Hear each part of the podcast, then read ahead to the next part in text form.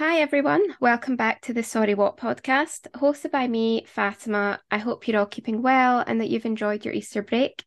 Today, I'm joined by a fabulous guest who I'm sure some of you have heard of or already follow, Dr. Ollie Burton. And we're going to be discussing all things med school, transitioning from med school to being a practicing doctor, and why doctors are really striking. And this podcast is for everyone. So Please feel free to listen, even if you're not from a medical background or the medical field, as I'm sure there's going to be something for everyone.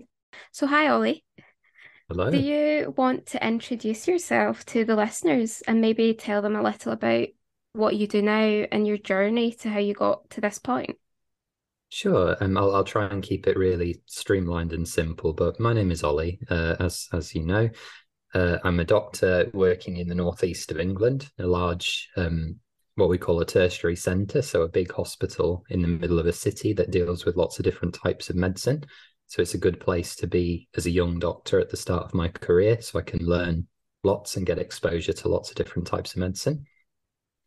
To give you a really quick run through of my uh, my journey, if you like, I was one of those kids, high achiever at school. You know, you like science, you're trying to decide what you want to do.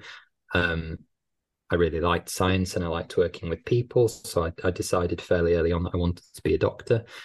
Um, to keep a rather long story quite short, I, I didn't adjust to A levels very well. Um, I very openly admit I, I didn't work as hard or study as hard as I, you know, should have done. I, I mm-hmm. thought I could get by without doing that, as I'm sure lots of people do. Anyway, yeah. I crashed and burned a little bit, and uh, didn't get anywhere near the grades that I needed in my uh, AS levels. I, I have no idea whether AS levels still exist, but the first year of your your college studies, yeah. which are used to make your university applications. So I was not in a place to apply for medical school. I actually ended up not applying for university at all okay. based on the grades that I had. Uh, but I resat I had a very, very busy year. I resat all of my first year exams alongside wow. my second year exams. Came out with a much better set of grades. So kind of got myself in gear. And uh, then, but having not applied to university, which mm-hmm. all of my peers had done, I, I, you know, was wondering what what I should do, uh, and ended up ringing around a few medical schools, just asking, you know, not for an offer, but kind of what what should what I do? Options, yeah, yeah.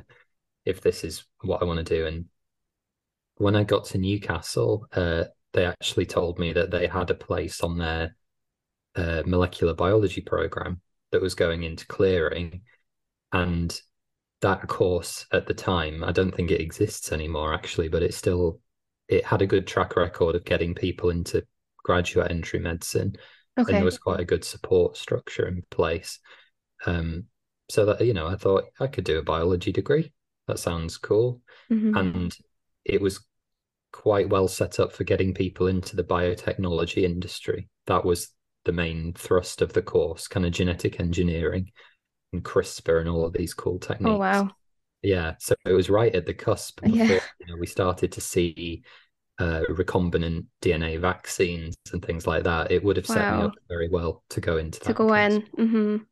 But anyway, so I did that degree, then had a really good time, uh, got my degree, and then I applied. I applied to PhD programs and to medical school. Wow. I was accepted to a PhD program at Newcastle. Uh, but I also ended up getting an offer for medical medical school. school. So uh, I ended up doing that. I went down to Warwick Medical School for four years, which is uh, a graduate only accelerated medical program. So it's four okay. years instead of five. Challenging, difficult, mm. um, very intensive program, but made it through. And then I came to work up here in Newcastle, where I've been for the last couple of years. So I came back essentially. You came back, yeah. Where, where I did my first degree. And uh, bizarrely, I, I now find myself teaching reasonably often wow. in the same buildings where I had my lectures as a as a full circle. Yeah. Wow. And uh, and now I'm I'm actually coming to the end of what we call the foundation program. Your first two years as a as a working doctor. And uh, come August, I will be unemployed. So I need to, uh, uh, I'm in the middle of sorting out what comes next. Wow, you've been busy the past few years. I feel like it's quite inspirational. You know, I'm also a grad medic, but it's nice to see someone that's done it ahead of me. Mm. And I guess it's testament to the fact that you don't, if you don't get in from school, there's always another option. Oh, and no, nothing's different. It. Yeah, absolutely. All, all, medical graduates are created equal. Mm-hmm. Absolutely. Absolutely. And did you enjoy medical school? What was your experience like? It, you know, it was actually um, because I'd been stung, if you like, by by perhaps being a bit lax towards my studies at the yeah. A level kind of age. Um, I was very aware that that was a thing that could happen to me again. I mean, mm-hmm. my biology degree wasn't um, wasn't a problem. It was challenging and stimulating, but I it didn't take a phenomenal amount of effort to do well just because yep. of how the, the course was and how it was structured. Um, but I was aware that this could be a potential point of weakness for medical school. So I think I was quite on it, if you like, mm-hmm. from from day one, especially with it being an intensive program. Yeah. I was determined not to let that happen again. And although actually, you know, thinking about it, I I came out what they call um we, we talk about deciles in, in medical school. So yeah. uh, I came out at the very end of medical school. Well, actually, halfway through the medical school, I was calculated in being the seventh decile, so the bottom 30% of the course, right? Uh, in terms of my exam grades. Uh, however i ended up getting distinctions and things in my final exams so wow. I, I really i don't know where i ended yeah ultimately but i guess on paper and i'm i'm perfectly okay to to hold this position on paper i'm a very very average medical student probably mm-hmm. below average um and that's okay yeah you a lot of the work that you can do is is in areas where um, you can focus on the things you're good at and you can bring other skills to bear. So, yeah. despite um, being on paper a below mm-hmm. average medical student, uh, you do have to remember that all medical students are very high achievers Absolutely. by virtue of how they're selected. And I was able to get my top choice academic foundation job um, with with little issue and have, have been offered a very competitive job for, wow. for what comes next. So it's just to try and to try and remember that grades aren't everything mm-hmm. and more or less once you graduate nobody cares yeah. What grades you have it's all about your other skills and the other things that you can bring to bear so we run a risk as as medics as medical students as being a bit myopic about yep.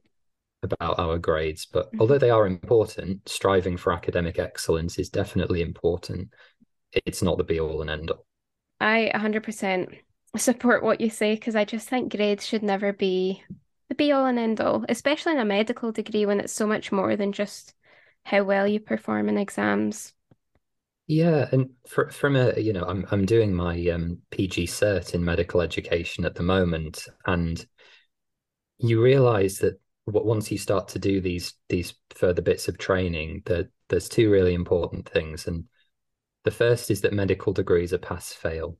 Yeah. As as many you know, I don't think many people outside of medicine know this. You're used to with university degrees.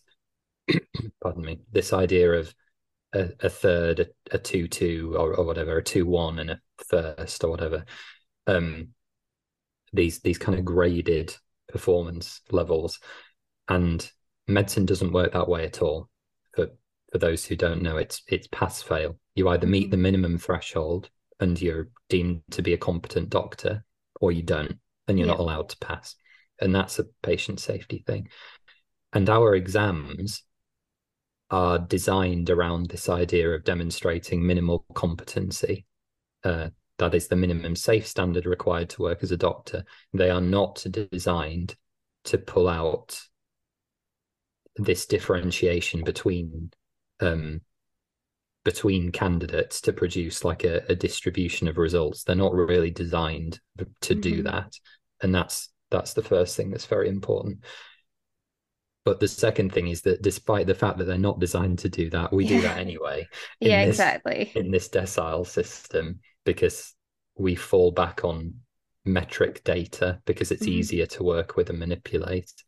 Um, but unless you're in the top 10% of your cohort, what, what we might call the honors uh, decile or the, the distinction decile, no one cares. Yeah. That's that's the only situation in which it is ever rewarded in in any material kind of way. And you might graduate with honors. So someone mm-hmm. might have a medical degree with honors, but to get that, you have to graduate in the top decile, 10%. the top 10%.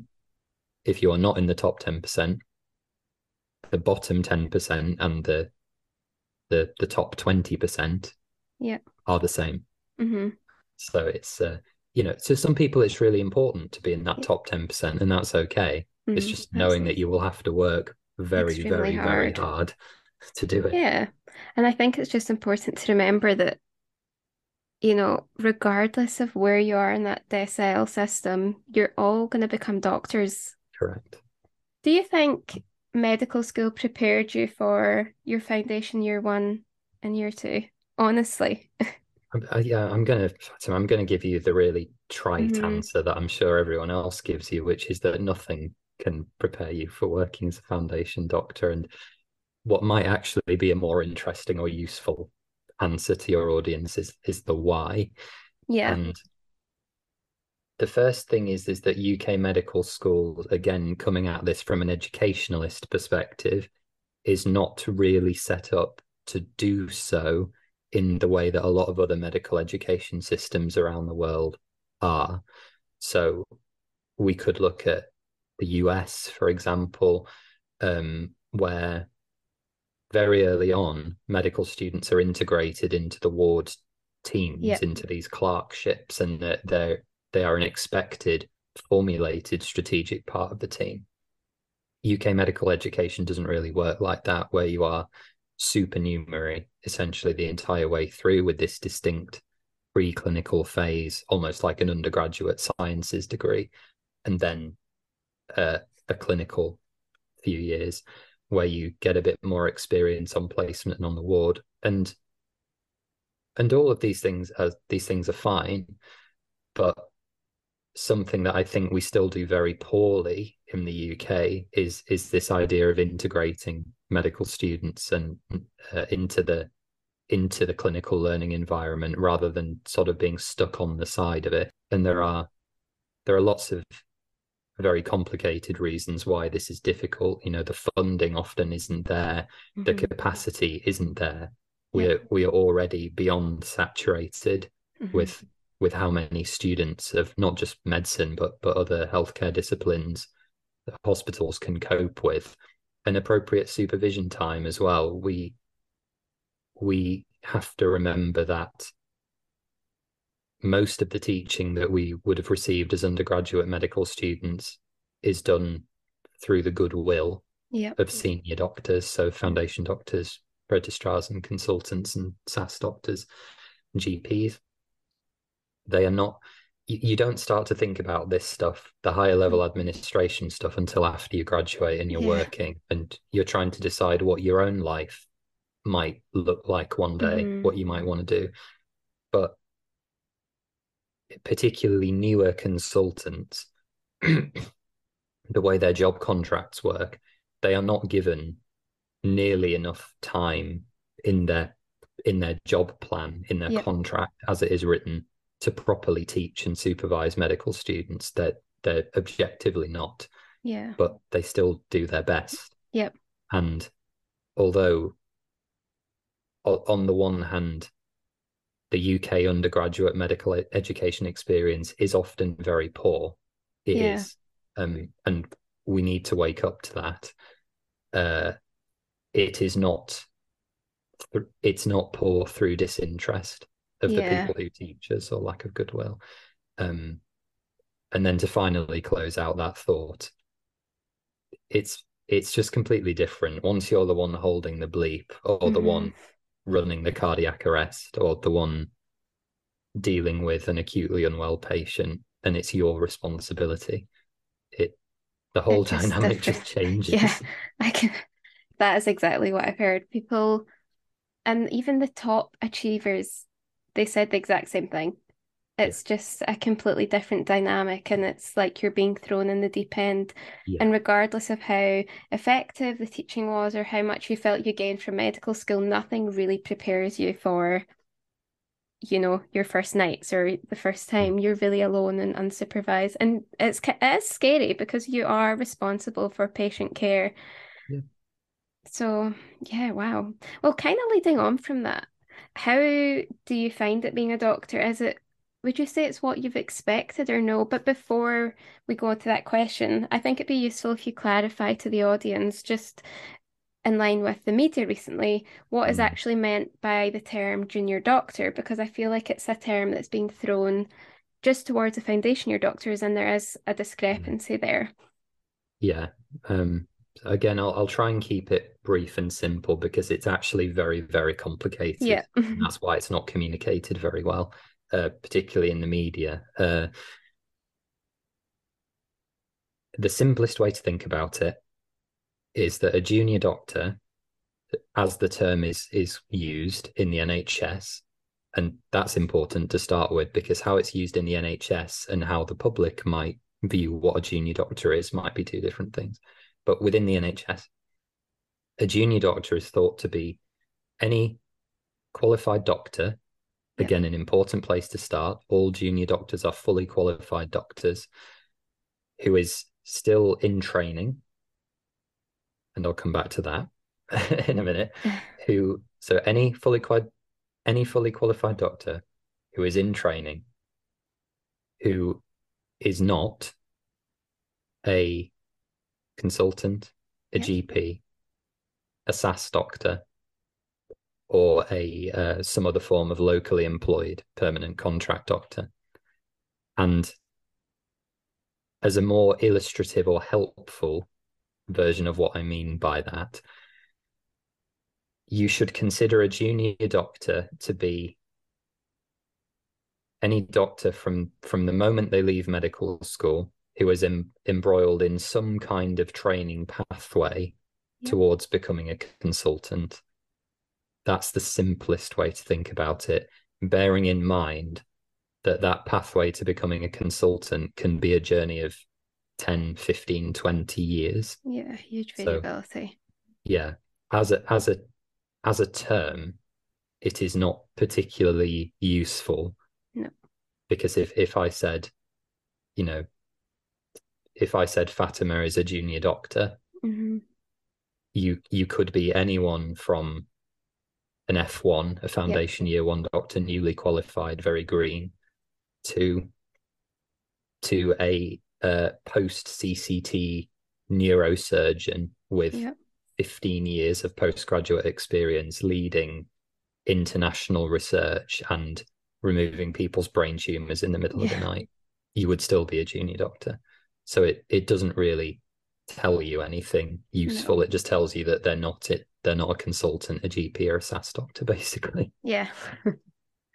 no, I think um, that'll be helpful to clarify to the audience, the media is definitely a bit misleading with regards to that, especially in recent times. So thank you for clearing that up. It's just the implication of the term junior, right? It, it implies somebody who is not yet fully trained or not appropriately trained to be delivering care or someone who doesn't know very much about what they're talking about. Yeah. But it's it's just used in such a loose sense mm-hmm. in the mm-hmm. NHS that it it makes it's not really it's just thrown about what has been your experience of being a doctor? Is I mean, you're nearly finished your F2 now. Has it been predominantly positive? You know, was it a bit of a shock to the system at the start?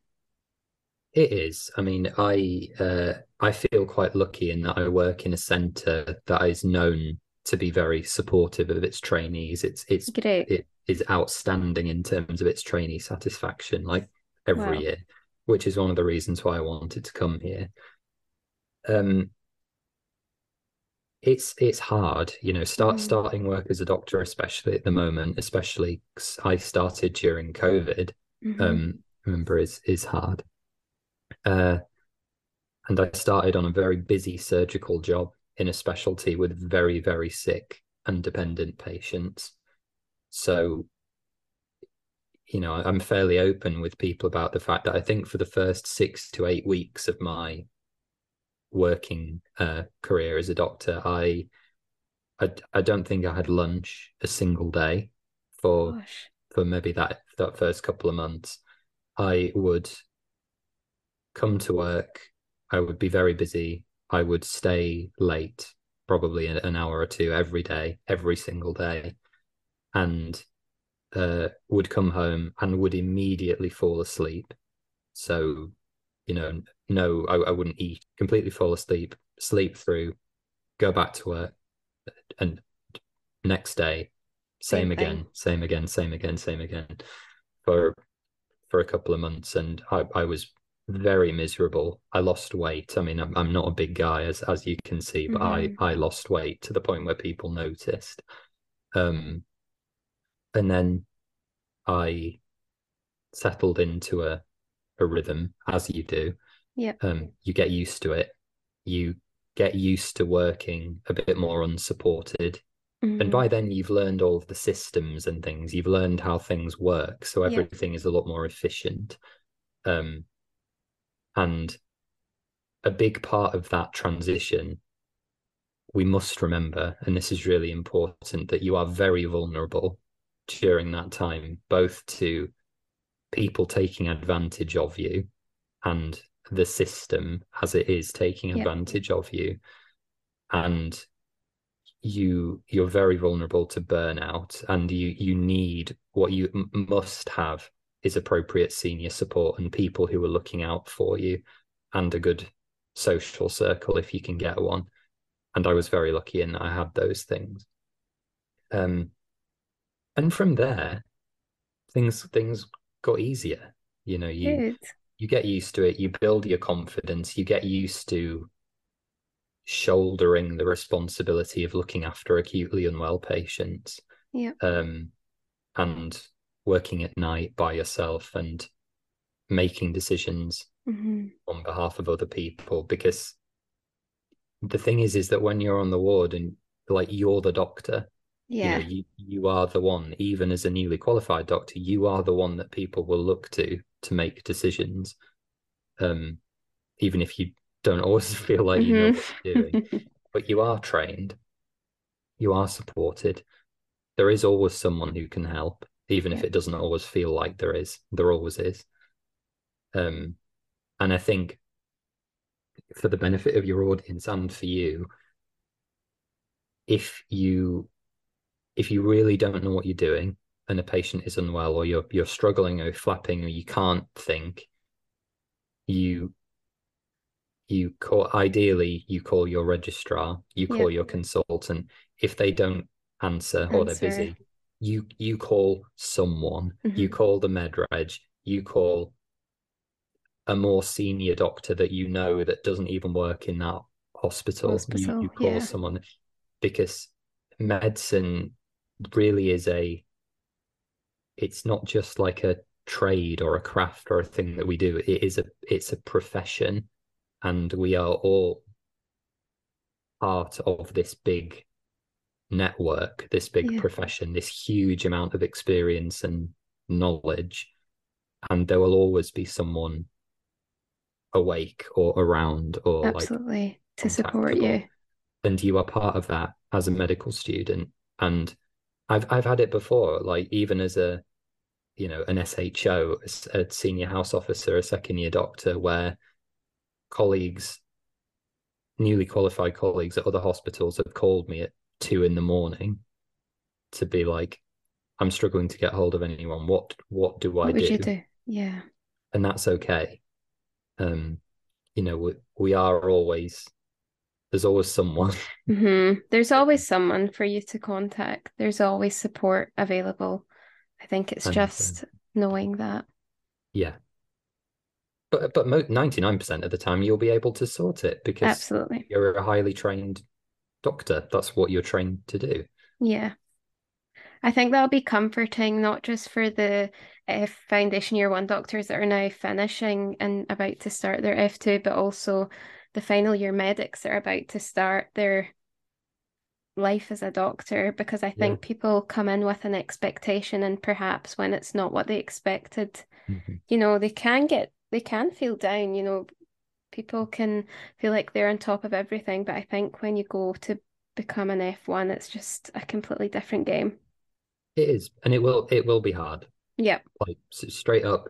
It, There's no point sugarcoating it. Yeah, yeah. There is there is no there is no sense in sugarcoating it and um it wouldn't be honest or wise if we did that right it's it's meant to be hard it's a hard mm-hmm. job if it wasn't hard you wouldn't need five years of training yeah uh, exactly in order to do it and a, a lifetime of continued uh, education yeah ongoing education and training um it's meant to be hard but you you will you will cope 99% yeah. of the time even if it doesn't feel like you are doing and it's also really important that if you feel like you're not coping that you reach out and ask for help mm-hmm. um i struggled with that during medical school and was able to get help and I'm, you know, I'm now here and doing okay. Yeah. Uh, so it applies all the way through. If you're a medical student and struggling, if you're a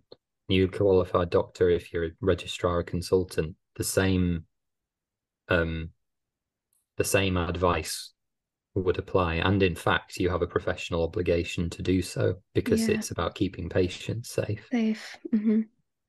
Thank you for sharing your personal experience. I was just wondering how you balance. Do you have a work life balance no. sorted now, or has that just completely gone out the window? Because you're obviously you're active on your social medias and your YouTube, yeah.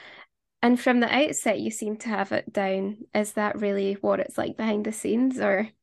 I'm actually I'm quite surprised that that that, that is your perception. I mean, I, it's not something I guess that I normally ask people because yeah. why would you? But um, I've actually I've got a, a video scripted about this that I've just not had the heart to make yet. But mm-hmm. um but the answer is no. Like I I have almost zero work life balance. I from an objective standpoint, I have a terrible work life balance, absolutely mm-hmm. terrible.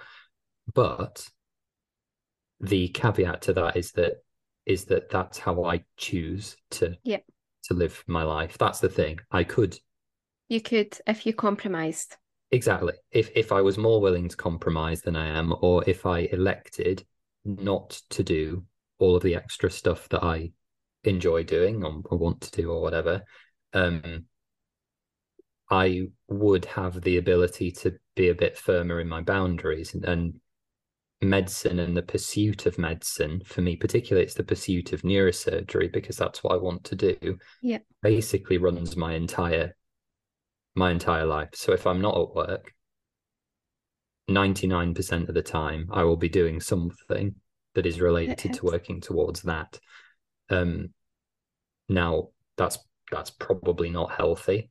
Like that's, but that's how it is. That's how that's, you, yeah, yeah, that's how I am, and you know, I I get a lot of satisfaction out of it. This is the thing: is that I I have an objectively terrible work life balance. Yeah. But I I love what I do.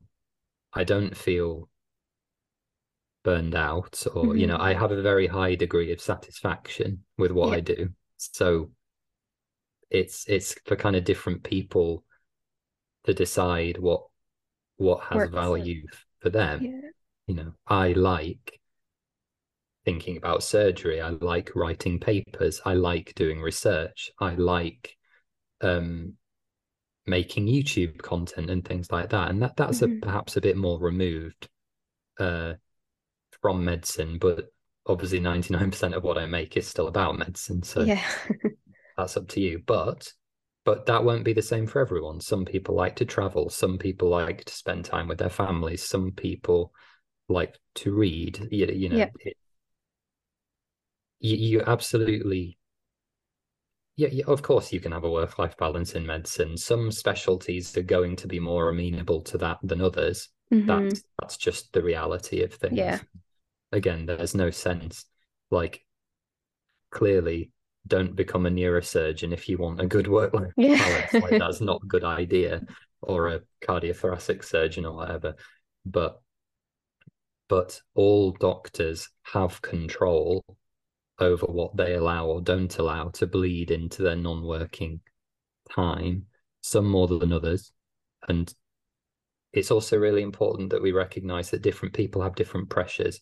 If you have caring responsibilities, if you have a family, if you are if you have a partner, you know, different people have different things that they need to Mhm. manage. And medicine can be accommodating of all of those things, but it isn't always.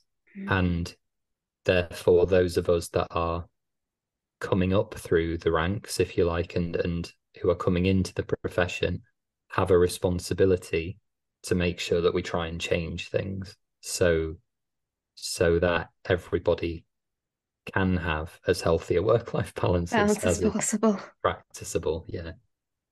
Yeah, I think it's really interesting because every it's one of these things that I think is subjective to the person. You know, you said that you don't really on paper objectively have a work-life balance, but you're still happy Yeah. being as busy as you are, and that's totally okay. I think it's just so different for everyone. It's never really a one size fits all model. But I think throughout medical school, it's hammered in about having a work-life balance. So people often, you know, think it's the be all and end all if you've not done a certain thing this day or you've not dedicated a certain amount of time. But I think the reality is, is just everyone's different. What works for you might not work for someone else. depends what you want, you know. Yeah, that- that's the exactly. thing. It's about having agency. Mhm. And if you want to, if you're a medical student and you want to study 12 hours a day and, and be a top decile student and publish lots of papers and things, great. If that Yeah. if that's what makes you happy and that's what you find value and meaning in, Yeah. because although although other people might not agree with it or might not um feel that it makes sense to them if that's what gives you satisfaction and brings you closer to the goals that you have then That's fine. fantastic yeah Yeah, absolutely. Absolutely. Thank you so much for sharing. I think people find it interesting, you know, because I would never have thought that you don't have a work-life balance, but I also acknowledge that you do so much. So it was interesting to hear your raw, honest view on it, because I think it'll help people realize that all these people that are doing so much might not necessarily have a work-life balance, and it's No. okay. you're, you're right like i do i do a lot Yeah, and it consumes all my time so yeah. you know that, that like what would you expect But you're still smiling, so I guess it's love fine. it, it's. Yeah, it keeps you going. Great. Thank you so much. I think before we delve into the current strikes, I just Yeah. wanted to ask you a final question about medical school, yeah um, or maybe some advice for some future prospective students. So, what advice as an F2 would you give to someone considering a career as a doctor in the current NHS climate? oh that's a A big one, question. I know. yeah think very hard um you know i'm i'm not i'm not one of those people that is is going to straight up say don't do medicine um Yeah. like we do have to be pretty objective about the fact that a career in medicine is less attractive or objectively worth less than it was 20 or 30 years ago things are changing hmm um, and that's okay. However, I, I know full well that if someone had said the same thing to 15 or 16 year old me or whatever, that I would not have listened to that at Yeah. all. If if someone by the time someone has decided that they are going to apply for medical school, they're they're a lost cause as far Yeah, as far they're as already I- too I'm far concerned gone. yeah yeah well you're i don't think that even with good intentions that you can reason someone out of that i just i don't think it works that way um which which is nice to a Yeah. degree i i, I kind of like blind optimism um, and good intention. Uh, what was the question about a career in medicine? Um, yep. It is trying to trying to understand. Although again, I'm not sure it's possible mm-hmm. at the mm-hmm. point where you're applying to medical school. Imagine that you decide that you decide that you want to do something or you want to achieve something. So, so you, say, "I'm going to be a doctor," and that's great. It's the, the best job in the world. Like yeah. it, it's amazing. Um, and you you then have to decide what kind of doctor you want to be. Um, so you might decide that you want to be a dermatologist, say a skin doctor, or a transplant surgeon, or a, a neurologist, a brain doctor. What you now have to imagine is that you're going to take all of this bundled up optimism and passion and intelligence and everything that you have that makes you good at what you do. Mm-hmm. And you're going to take that into a very hostile environment that will do everything it can yeah. all the time mm-hmm. to resist you being able to achieve those things. And all of this is very complicated, mm. but it's down to the fact that the NHS as an institution is not there to help you achieve what you want or yeah. or be in any way helpful or con- conducive to you getting what you want. It is there to meet the healthcare needs of of people in the UK or in England yeah. for us, say. Um, for me, that is why it exists. It does not exist for your benefit or to help you in any way. You work within it. Yeah. Um, and the second thing is that since the NHS in England and the devolved nations is inextricably linked to the government, the organization that runs it, they will also have their own priorities that yep. don't necessarily match up always, or maybe ever, with yeah. meeting the healthcare needs of the population. Yeah. Um, and all I'm trying to get at is that there are there are lots of pressures pulling things in different ways all the time. So, one of the things that matters to most people is training. It's really important for doctors. And it's just understanding that you will have to fight once you decide what you want to do, you will have to fight very, very, very hard in order to achieve what you want. Mm-hmm. And as long as you're okay with that, then medicine is a good career for you because things things will not make sense. You know, we, we are short of virtually every type of consultant, for example, that exists. Mm-hmm. Um, whether that's neurologists, dermatologists, neurosurgeons, um, I don't know, sexual health specialists. We're short of virtually everything. Yeah. At every level. And despite that, it's becoming increasingly difficult to get into specialty training because there is no political will to expand national training capacity. So we have yeah. more and more and more doctors coming through at the bottom end to become junior doctors, if you like. But there is no expansion in training capacity. So that means that competition is going up and up and up and up exponentially to get into training, despite the fact that, there's just... that we are not on track to have the correct number of trained doctors in like anything. Yeah. Um, and it's the problem is is that all of this stuff is so far divorced from what being a medical student is about. But mm-hmm. but this is given that we will spend most of our working lives obviously as postgraduate doctors, medical yep. school was a flash in the pan, really. Mm-hmm um, it yeah, it's trying to understand that all of the difficult stuff really comes later. Yeah. But can you understand that as a as 15 a, or 16 year old? I, I, I don't know. I know. Who knows? Who knows? That's up to the person, I guess. But you've given your answer. Yeah. Very thorough one. So thank you very much. I think now, if you're okay with it, we'll yeah. discuss the current strikes. Yes. I think you're very good at voicing exactly what's going on.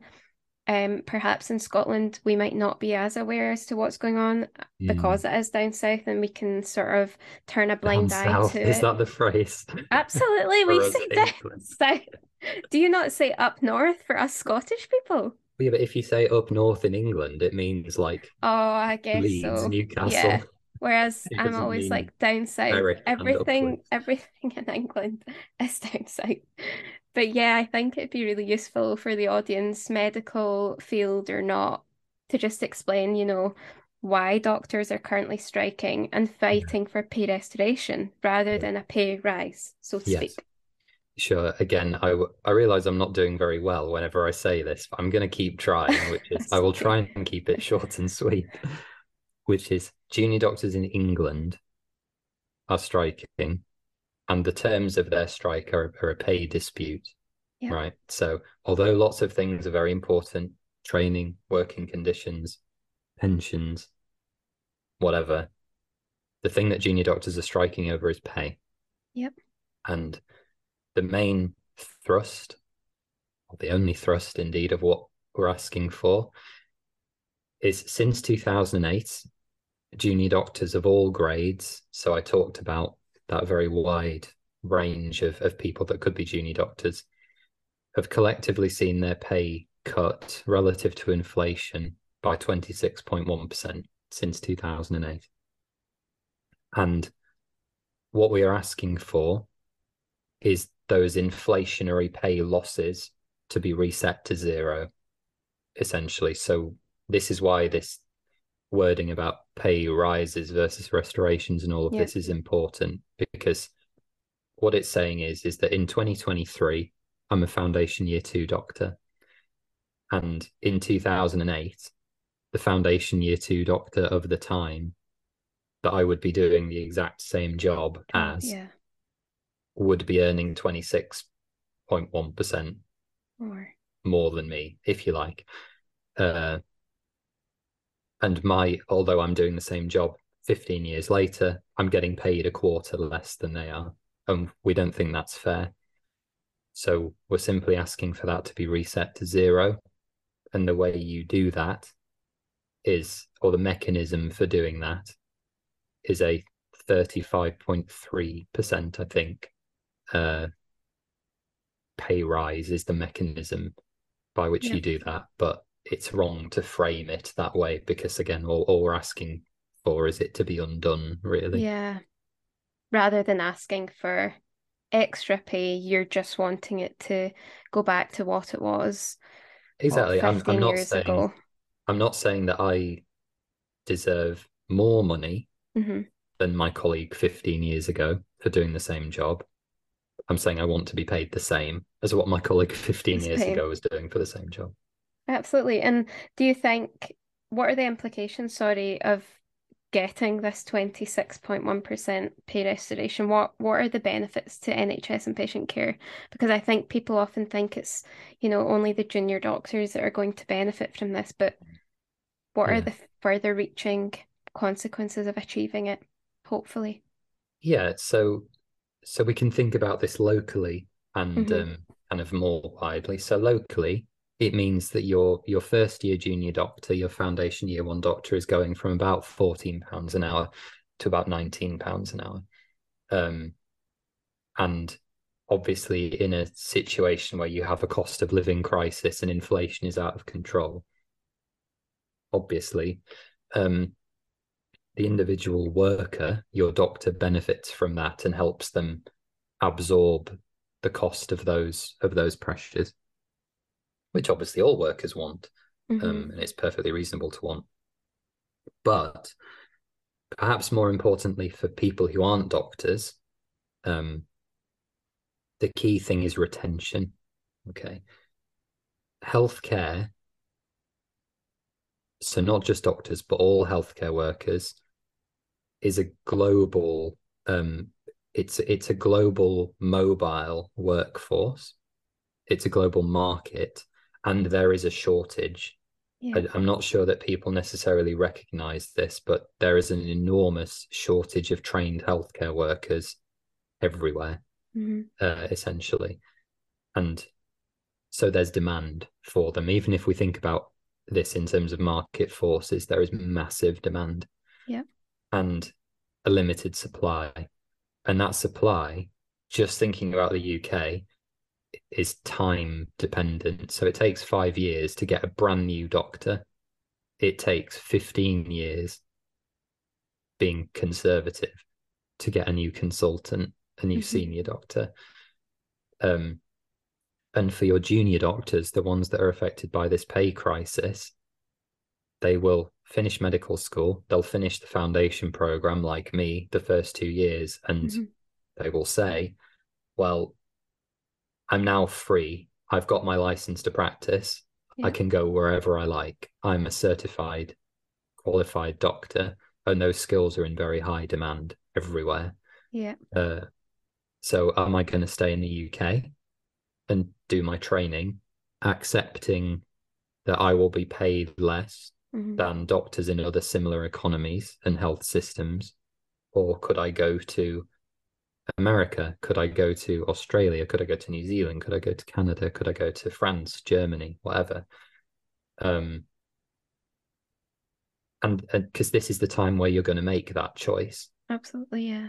And it is completely reasonable for someone who has no dependents, say, or ha- has no other reason why they, they don't have to stay in the UK, mm-hmm. to take those skills and go and be paid, go and be paid more in another yeah. system where they might have a nicer time. And Australia is the golden example of that at the moment. And what I, th- I think everyone needs to understand is that, that that this is the reality, and the only way, increasingly, that you are going to keep those doctors, your UK trained graduates, is by offering them a competitive salary. Yeah. Um, so really, what we're seeing increasingly now is you have doctors coming from from outside the UK, what we call IMGs or international medical graduates, coming to the UK because the conditions here for them are often significantly better than Very they would true. be in their home country um, especially if they have a family or, or whatever to support when they can send some money home. Yeah. And just as just as those doctors are coming here, UK trained doctors are leaving. Yeah. So, that they will go to systems where the conditions and pay are better than in the UK. Yeah. So you've got you've kind of got brain drain going on in mm-hmm. multiple directions at the same time. And um so so that's the state of play. We are yeah. we are losing more doctors than we are training mm-hmm. from from the UK trained workforce. So uh, that is so, the reality. Yeah. So yeah. so that's really why things assuming assuming that that politicians and the general public want to keep hold of those doctors, mm-hmm. things are going to have to change. And yep people often talk about this idea of bonded labor, this idea that, well, you know, someone has been trained in medical school and trained in the NHS, we should force them to stay for five years, 10 years, whatever. Mm-hmm. Um, whatever increasingly ridiculous number people like to suggest. Yeah. The first thing, obviously, to understand is that we pay our tuition fees the same as everyone else does. Maybe not in Scotland. I don't know what the bit situation. different, bit different. Yeah, not nowhere yeah. near as much as what you pay. But, I was going to say down south, but I won't say that. yeah, um, you know, I, I would only even begin to entertain that kind of idea if we then you have you would have to bond every graduate of every discipline into the public sector somehow, and I'm not. I don't mm-hmm. even know how that would work. But even if you do want to bond a doctor for some period of time, say five years, they're not even close to being any kind of specialist or like trained maybe a gp yeah. you could get a gp in five years five postgraduate yeah. but that's also the point where their bonded labor would end so you wouldn't mm-hmm. get the, the benefit from them anyway exactly um you know if you said five years even if you said 10 years again you've got the same problem you've you've then got a brand new consultant mm-hmm. whose bonded labor has ended, so they can yep. just take those skills exactly. wherever they want. So exactly. it's those strategies are not going to work. Like No. they're, they're just not practicable or enforceable in any way because we are we're working the whole time. We're salaried employees. Mhm. Um, so yeah, basically the the pay is going to have to get better or Yep. Or this won't get fixed is the short answer. Yeah, thank you so much for explaining that. Even from my perspective, I feel like I definitely learned something there. And I think on that note, we will finish off. So thank you so much, Ollie, for giving up an hour of your time, your very busy lifestyle that you've got to share your insights. And I'm sure that everyone will have had something to learn from today. So thank you so much. Very welcome. Like, again, we, we have a duty, right? Like Absolutely. we people have helped us and when you're a doctor, I'm sure it'll be the same. You have a responsibility to inform and train the next wave, if you like. Exactly. Exactly. So thank you so much once again. And I hope that for all the listeners listening, wherever that may be, that you enjoyed this episode and that you have something to take away. And I hope that you will join me in my next episode, whenever that may be. So take care, everyone, and I hope to see you soon. Bye.